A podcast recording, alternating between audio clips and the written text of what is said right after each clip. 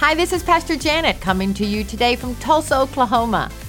In this day and age, some people don't speak too well of marriage.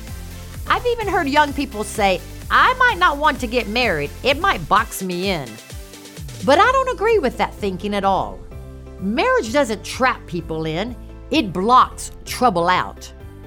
I heard it said once that marriage is not a fence to trap you in, but a guardrail to protect you.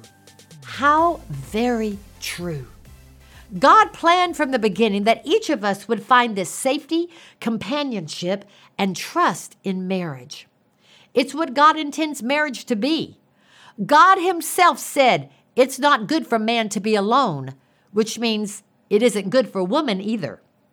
God craved fellowship and companionship and designed you to crave it also. God created Adam so the two of them could enjoy fellowship spirit to spirit.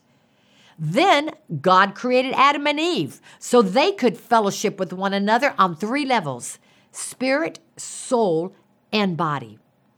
I believe the happy person has both relationships deep, intimate fellowship with God and deep, intimate fellowship as a couple. That's God's plan. So often people think a mate is the answer to all their problems, but it's not. Even the Apostle Paul said, It's okay to be single if we choose to be. Bottom line, our completeness does not come from another individual, but from the Lord. When we get wrapped up in Him, He will in turn give us the desires of our heart. If your desire is to be married, put your trust in Him and watch Him bring it to pass.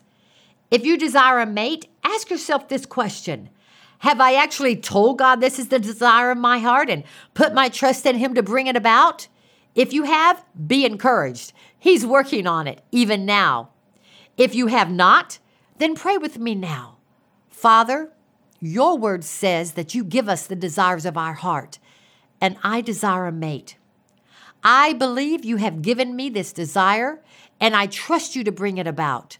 Thank you for finding the best spouse in the world for me. Thank you for divine connections and supernatural setups that bring us together to live your plan for our lives. I'm so glad you tuned in today. If you're interested in a copy of my devotional, The God Life, go to our website, woctulsa.org. Join me again tomorrow as we find out more of how to live beyond the ordinary.